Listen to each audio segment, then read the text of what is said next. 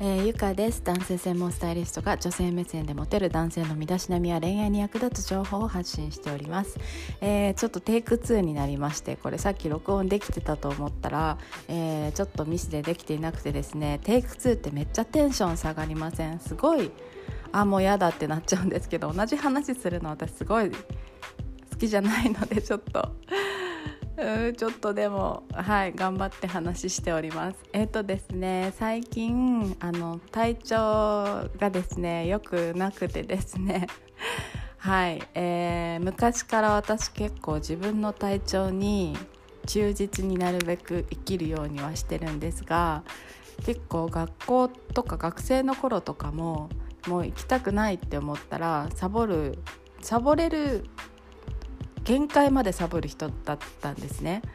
なのでちょっと今も体調ちょっと悪いんですけど、えー、話していきたいことはあるので話していこうと思います。だから一定でもう週5日もう決まった時間に、えー、決まったところに行って決まったルーティンのお仕事をできるっていう方は本当に、えー、尊敬しております。はい、えー、関係ないですけれど、えー、今回の話題はですね、えー、ちょっと遅れちゃったんですけどライブ配信でもお話ししたんですが消しちゃったので、えー、逃げ八逃げ八婚についてですね星野源さんとガッキーさんの結婚おめでとうございます、えー、それでですねスタイリスト目線の、え、目線で星野源さんはイケメンなのかイケメンじゃないのか問題についてちょっと、え、言いたいことみたいな感じでお話ししていきます。えっ、とですねまず 星野源さんはイケメンなのかっていう問題をちょっとネットで検索今ちょっとかけてみたんですけど、えー、なんか星野源さんは周りにイケメンって言われてますけど私はそう思いません。皆さんどう思いますかみたいな、えー、意見があったりとか、うん、なんか決して顔はすごく整った綺麗な顔とかはじゃないかもしれないですけれどうんと味がある顔してますねとか笑顔が素敵ですねとかそんな、えー、意見とかちらほらあるんですよね。それで、えー、私そんなにそこまでドラマをもう最初から最後までがっつり見たっていうわけじゃないんですが、まあ、何回か見たことはあるんですね。それで設定としてはなんかその一般的に、えー、理数系で理数系でひもひも手さんで。えーまあ、女性慣れしてない男性でみたいな設定だったと思うんです、えー、SE, され SE かなんかの仕事だったのかな？星野源さんって、えーまあ、そんな感じの設定だったと思うんですけど。でガッキーさんもうんとなんだっけな。お仕事が決まらない。ちょっとちょっとなんだろう。社会的にあの別にできる女性ではない設定の女子女性みたいなそんな設定だったと思うんですけれど違っちゃってたら申し訳ございません。えー、そんな感じの設定だったと思うんですよね。で、まああのー、ドラマとかテレビの性質上しょうがないことなんですけれどあんな感じの設定が現実的にあったとしたらあのお洋服のコーディネートとかあのおよお部屋のインテリアっていうのはやっぱりちょっと現実とはズレがあるじゃないですか。はい。なんて言ったらいいのかな？えー、もちろんその、えー、こんなこと言ったら、えー、元も子もないみたいな感じかもしれないですけれど俳優さんにもよりますよね。例えば、え家事を代行家事の代行だっけな？なんか家事の代行やる、えー、ガッキーさんみたいなあんなに可愛い女性が来るのと普通の家事の代行の、えー、ちょっと清潔感のなくってちょっと太っててななんか普通のなんかちょっと小綺麗じゃないおばさんみたいな人が来るのは男性側も、えー、違うと思うんですよね全然お話が。はいそれで要は女性側も同じなんですよ。うんと例えば星野源さんみたいに、えーと、特別背が高いとかモデル体型とか顔がすごく美形でジャニーズみたいな、えー、整っている顔をしていないとしてもあそこまで、えー、スタイリストさんがついていて専属の。えー、まあ、あのメイクとかお洋服とかも撮影のためにちゃんと整えると思うんですねそのドラマの設定上不自然じゃない程度にかもしれないですけど、はい、でお洋服とかもちょっと見たんですけれどそれなりのまあブランドですごくあの整ったコーディネートをドラマでお召しだったんですよね。それであの靴とかも別に汚いものを、えー、履いているわけでもないですし、えー、お部屋とかもそれなりにまあまあおしゃれに、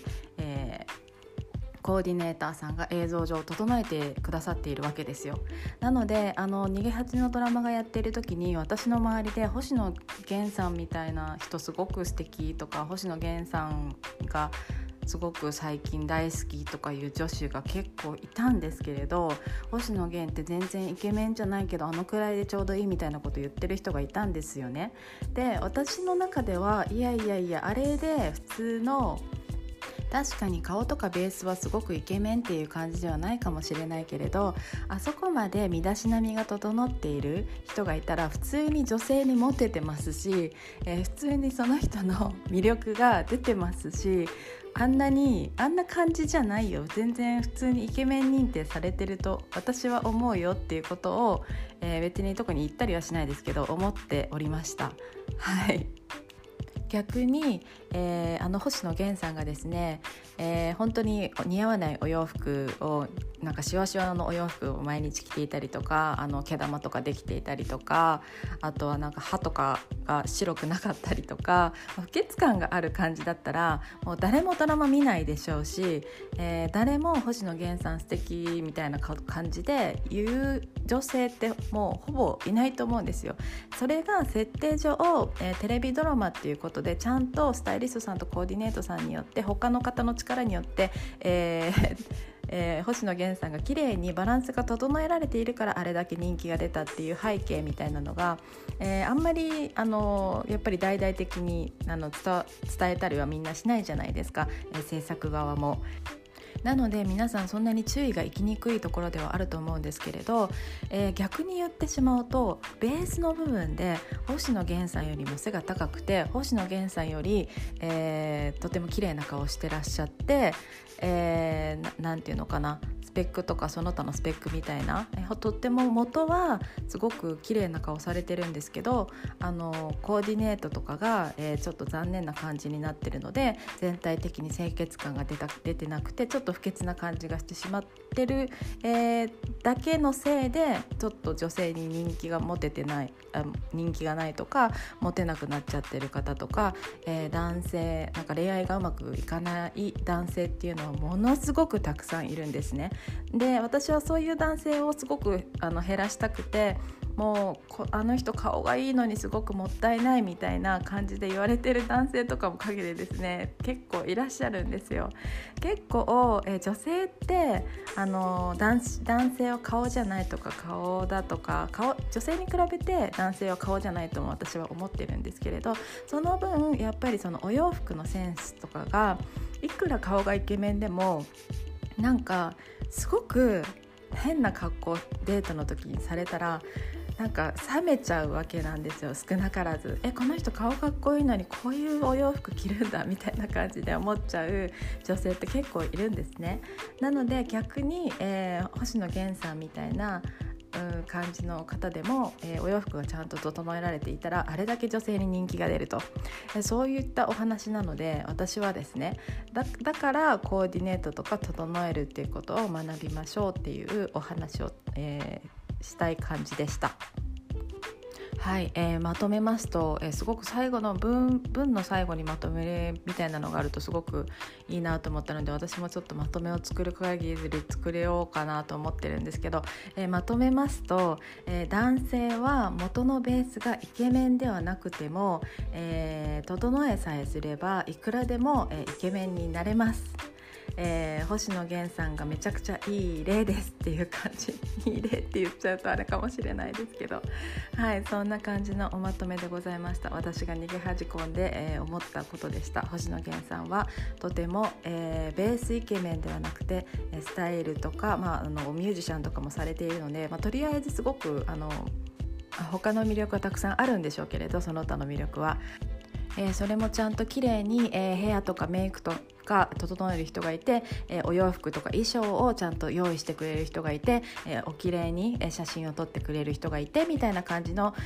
総合的な魅力なんですよねやっぱり芸能人の方って。えなので、えー、整えるっていうことを自分でできるようになるとすごく強いよというお話でございました。はいありがとうございました失礼いたします。